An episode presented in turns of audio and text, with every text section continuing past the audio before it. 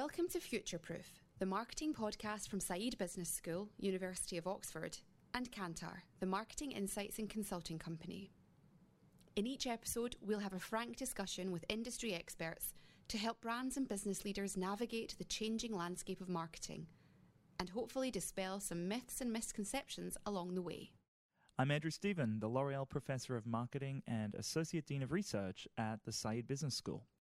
I'm Bart Michels, Country Manager for Kantar in the U K. Hey, I'm Ryan Reynolds. At Mint Mobile, we like to do the opposite of what Big Wireless does. They charge you a lot, we charge you a little. So naturally, when they announced they'd be raising their prices due to inflation, we decided to deflate our prices due to not hating you. That's right. We're cutting the price of Mint Unlimited from thirty dollars a month to just fifteen dollars a month. Give it a try at mintmobile.com slash switch. forty-five dollars up front for three months plus taxes and fees. Promo rate for new customers for limited time. Unlimited more than forty gigabytes per month slows. Full terms at mint mobile dot com. Hiring for your small business? If you're not looking for professionals on LinkedIn, you're looking in the wrong place. That's like looking for your car keys in a fish tank. LinkedIn helps you hire professionals you can't find anywhere else, even those who aren't actively searching for a new job but might be open to the perfect role. In a given month, over seventy percent of LinkedIn users don't even visit other leading job sites. So start looking in the right place. With LinkedIn, you can hire professionals like a professional. Post your free job on linkedin.com slash people today. Hey, it's Ryan Reynolds, and I'm here with Keith, co-star of my upcoming film, If, only in theaters May seventeenth. Do you want to tell people the big news? All right, I'll do it. Sign up now and you'll get unlimited for fifteen dollars a month and six months of Paramount Plus Essential Plan on us. Mint mobile dot com slash switch. Upfront payment of forty-five dollars equivalent to fifteen dollars per month. Unlimited over forty gigabytes per month. Face lower speeds. Videos at four eighty p. Active Mint customers by five thirty-one twenty-four get six months of Paramount Plus Essential Plan. Auto renews after six months. Offer ends May thirty-first, twenty twenty-four. Separate Paramount Plus registration required. Terms and conditions apply if rated P G. So today's podcast is about advertising and specifically diversity in advertising, and we're very, very grateful to have as our guest Karen Blackett, O B E, who's the U K Country Manager for W P P, also the Chairwoman of MediaCom in U K and Ireland, uh, and has various government advisory roles. Uh, so Karen, thanks for joining us. We're, we're really happy to have you today. My absolute pleasure.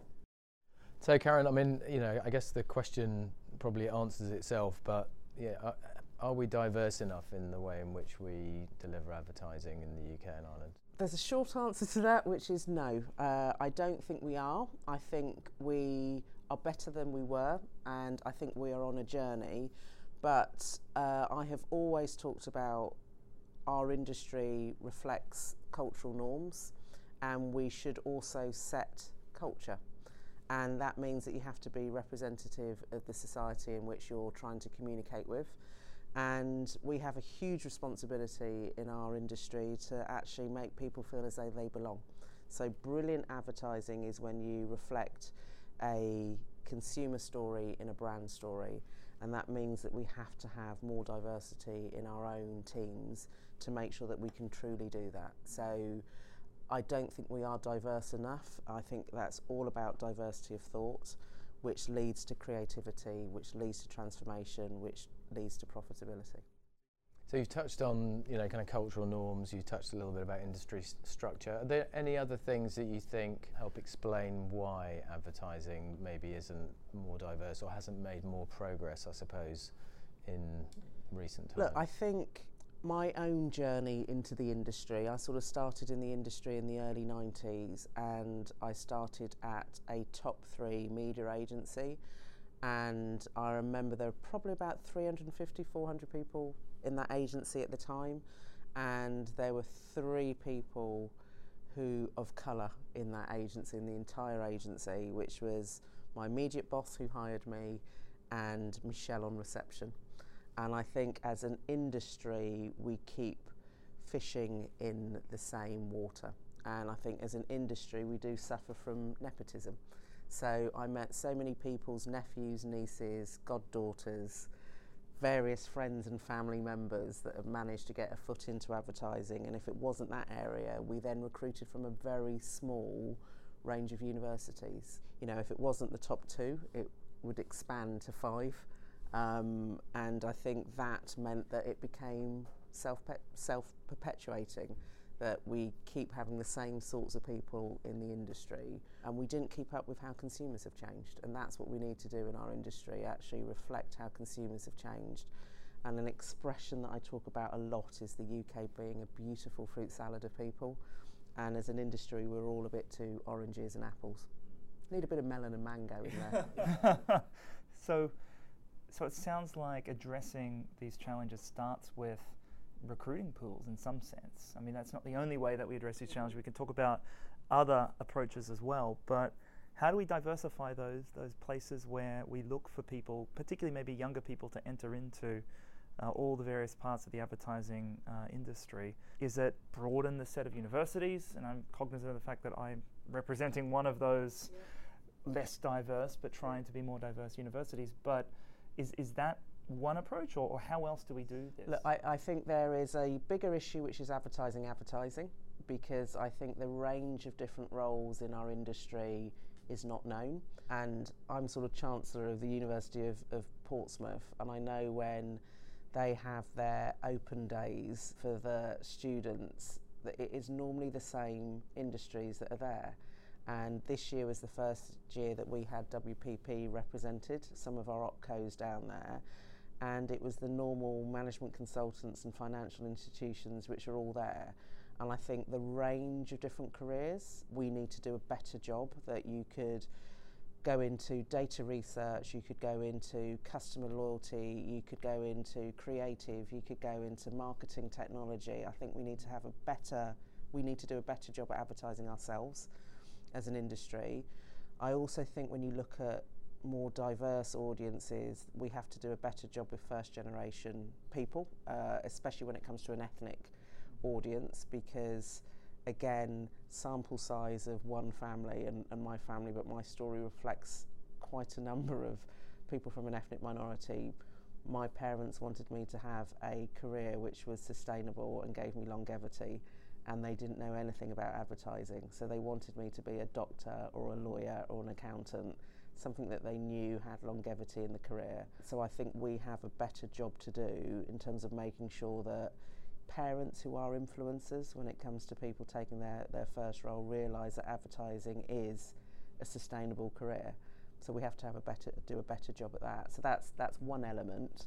I think the other element as well is, look, we need to broaden where we fish from. So universities is one area, and yes, of course, expanding the pool of universities is one way, but not university isn't always an option for everyone. And again, when I was C E O of MediaCom in two thousand twelve, I introduced the first industry-backed, so government-backed, sorry, apprenticeship scheme for our sector, which was ridiculous. That was in two thousand twelve. So that people could study for an M V Q in marketing and communications and work with us for a year. So I think we have to look at other avenues as a route in. And again, taking some of our cues from other organisations, you know, whether that's the E Ys or the K P M Gs, they've got rid of degrees as the stipulation as entry level into those organisations, just to make sure that they broaden the appeal, because it might not be financially possible for people to go to university. So I think that's the other area we have to look at as well. And then I also think we need to be better at attracting people from other careers into our industry, because I do think you can have a brilliant career and there's transferable knowledge that you can bring into the industry. So again, one of the programs which I introduced when I was chairwoman of, of MediaCom a couple of years ago was a returning mum program, to try and make sure that we attract people back into the industry, and also we balance out the age profile, because our industry is a very young industry. So if we get, get into the sort of the guts of it a bit, I mean, obviously we're using diversity as a label for a number of things. I've got two questions really. How, how do you, when, when you say diversity, what do you mean? And then I think the second thing is, you know, where are the, where are the biggest challenges in the industry in trying to make that work, you know, either at the role level or, you know, experience level? So I sort of co-chair a cross industry diversity task force, which is made up of twenty-six different agencies from a range of different companies um, in the U K. And one of the first things that we did was create a um, survey to find out who we are, to really find out what our industry is and who we are. And the questions that were asked on that survey is what I mean by diversity. So I ideally want diversity of thought, which means diversity of background. So some of the questions asked about whether or not we were um, an industry which was biased towards being privately educated. We are. twenty-two percent of our industry comes from a privately educated background, and when it comes to our leaders it's thirty-one percent, and that compares to a national average of seven percent. Um, we also looked at disability, where we are totally underrepresented with one percent of our industry against a national average of seven percent. When it comes to ethnicity, again, totally underrepresented, especially when you think of most of our agencies in the industry tend to be in London, where the BAME population of London's forty percent. In our industry, we're looking at sixteen percent, which is more than the national average, but it's still sixteen percent, whereas London's forty percent. And again, when it comes to L G B T plus, again, totally underrepresented. So it's all forms of diversity and diversity of thought, and age is another area. I think in our survey results from the census data, twelve percent of our industry is over the age of forty-five, which I find fright quite fright frightening. That's me and you in this room, bringing up that average age. So, and, and I think, again, that's frightening. Um, and if you think about the U K, becoming an older population, uh, and w- we're going to have to communicate products and brands to an older population. Again, we're not going to be reflective of the society in which we serve. So it's true diversity of thought across all spectrums, and I haven't even talked about neurodiversity as well, which is the other area. And I just think that coming together, you get so much creativity when you get people with different perspectives coming together. I think that is, it's harder work, because it's harder to get to consensus because everybody's got a different viewpoint, but the end result is always absolutely worth it. So that's what I mean by diversity. And in terms of some of the challenges, look, pipeline is one of them, um, to make sure that we get people coming into the industry, but just as important, if not more important, is actually progression, because you tend to have what uh, the Black British Business Awards um, did a piece of research which they called the squeezed middle. So the people already in our industry that find it really difficult to progress because there's nobody above them that looks like them. So they're stuck in the middle with people coming in, they're in the middle, and the avenues to progress to sort of leadership roles aren't there. So they tend to churn out. So we've got to make sure that if we want to change the face of our industry, that we keep that squeezed middle, that we allow opportunities for them to progress. So again, with some of my work as the Race Equality Champion for Business, part of my focus is about how we ensure that there is career progress- progression. And the Race at Work Charter talks about progression, because loads of companies are doing initiatives on pipeline. And if you look at, again, from that diversity census, uh, for under twenty-fours, forty percent of our industry now comes from a BAME background. So we are doing things for pipeline, but it's the people already in that squeeze middle we've got to focus on as well. And when you say BAME, just for the Sorry, listeners. Black, Asian and minority ethnic. Yeah, and and I think the...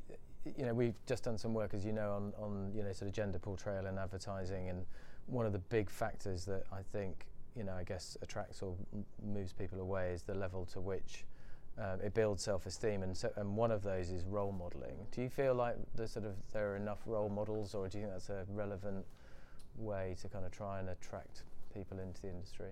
There are, and I think we need to ensure that those role models are given a platform to talk about the work, not just about being female or being black or whatever the protected group is. So there there are, and it's making sure that they're comfortable speaking up as well, because not everybody is. It's hard to shut me up, um, but not everybody else feels that way. And, uh, and and the focus has to be on the work. I was doing a panel yesterday for one of our operating brands uh, called Wavemaker, which was talking about, and it was a really interesting question they posed, which they had a range of speakers to, to answer the question. Uh, and the provocation was, when will we reach gender equality and how will we know that we have got there? And and I sort of, my first, my opening gambit was, the only time that you see an all-female, literally, panel is talking about gender equality. And you should see all female panels talking about the work, talking about what we do, not just when we're talking to about inequality.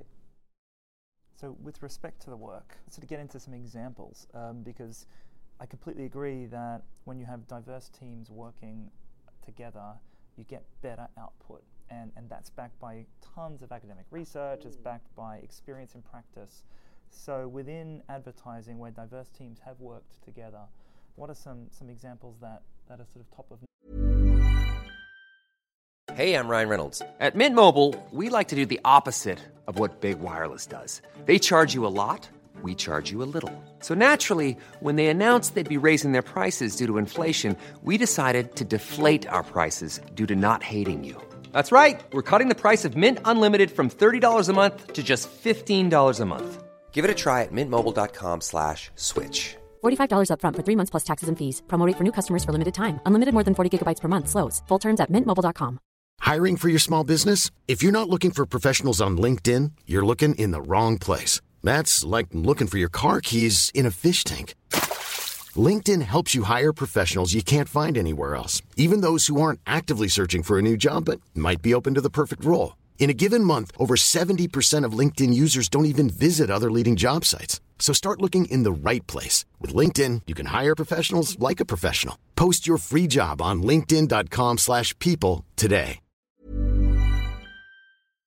For you, where we really see this successful outcome? Look, I think, and I can talk from personal experience, the birth of the Tesco Food Love Stories work is brilliant because, uh, and again, that is a coalition of different companies, um, not all from the same holding group, but those different companies really having diverse teams working on the creative output and the crea- and the e- communications execution. And I think when you look at Tesco, which is a U K supermarket, when you look at some of their advertising, food is a brilliant way to reflect the diverse nature of the U K in terms of people's preferences and palates and what influences us in the U K mm.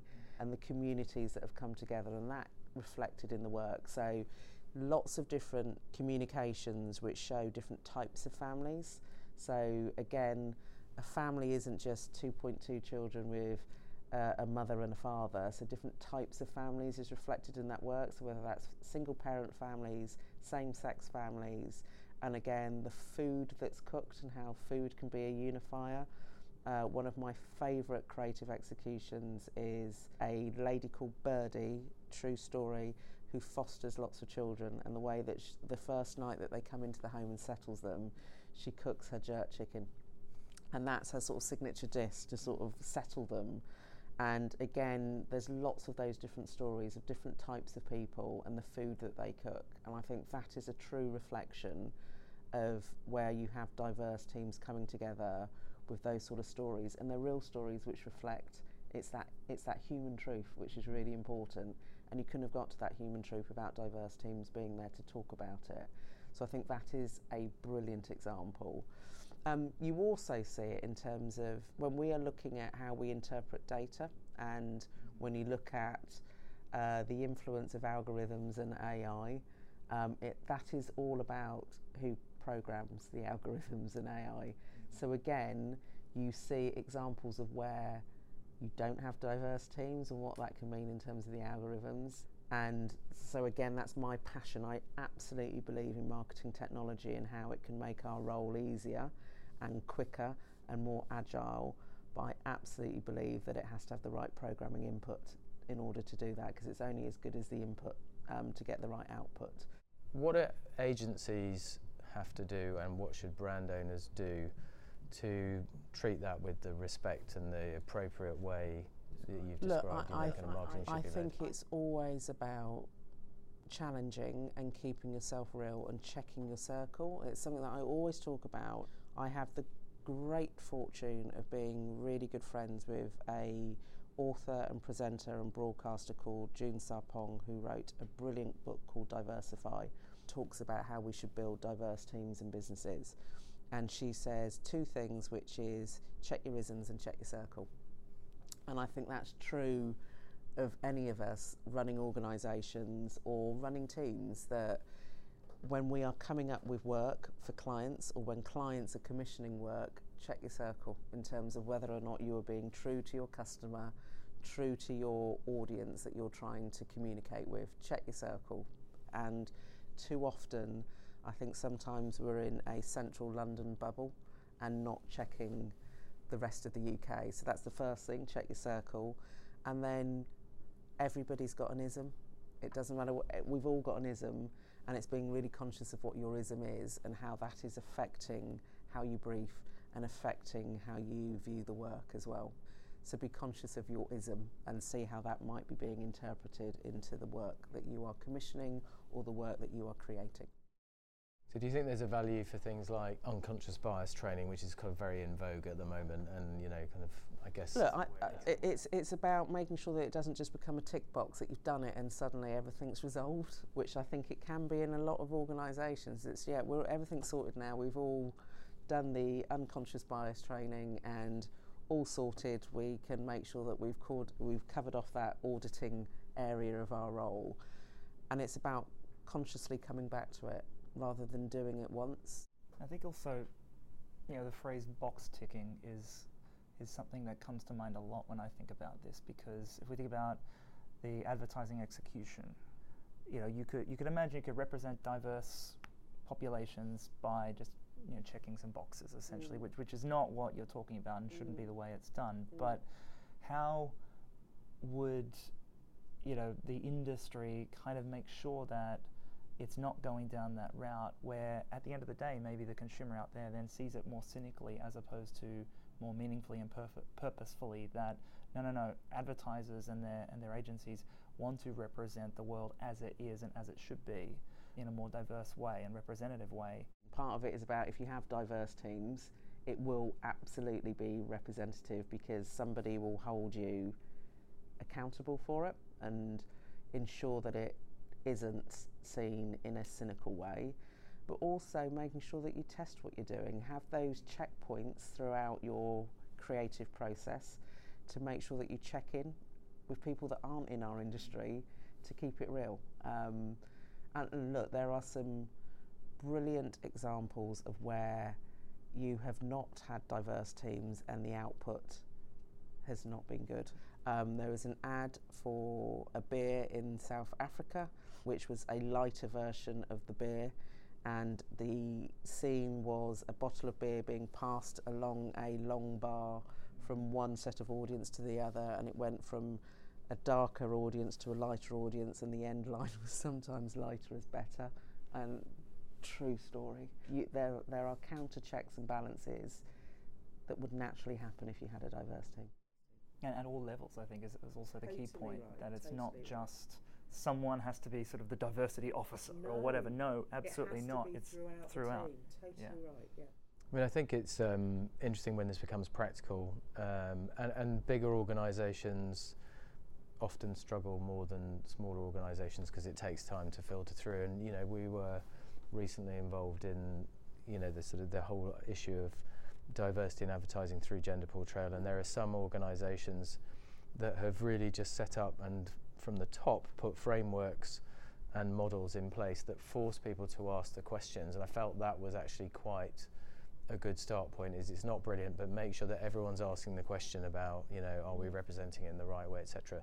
Are there any other organisations or businesses or things that you've seen that that help, you know, brand owners or agencies almost, you know, sort of scale that level of diversity impact? Look, I, I always think that this is difficult to achieve on your own, and I'm all about um, bringing in partners to help, because, look, I am not a D and I expert. I can go from my own viewpoint and what I've seen and experienced, but also through running a business in terms of I, how I have seen our fortunes change when you have a more diverse team. But I would always say partner with others while you can. But also, I think, uh, and to your point, it's about when you have it as a grassroots level, not just from the leadership point of view. And at the grassroots level, you need to allow your team to start setting what the framework is for some of the initiatives. And, you know, uh, we don't want initiativitis, but we do want the big initiatives that are going to make a difference. And part of that's about empowering your people to be able to do that. So again, We have done that at a W P P level in the U K, where we have spotted brilliant programmes happening in some of our individual opcos, and we're now elevating them to run across all of our operating companies as W P P. And there's, um, I mean, there's obvious societal impact for this, and I know the government work that you do, I think, comes fr- from a lot of the kind of community-based place. But I mean, it's, it's good for business as well, isn't it? I mean, so what, what you know, what have you learned about, I guess, the commercial impact of this kind of stuff? I was speaking recently at a conference in Wolverhampton, a sales conference in Wolverhampton, for the Department of International Trade, and everybody there had some form of sales role in their organisation. And I was talking about know yourself, know your customer, and talking about the importance of diversity and inclusion. If you're going to try and sell and engage someone, understand the person that you're trying to engage with. And this was new news. Mm-hmm. So I never underestimate the, the, the need to repeat the, the, the analysis and the facts and the stats behind this. So, you know, McKinsey have done a great job in terms of actually having those proof points that so many of us talk about.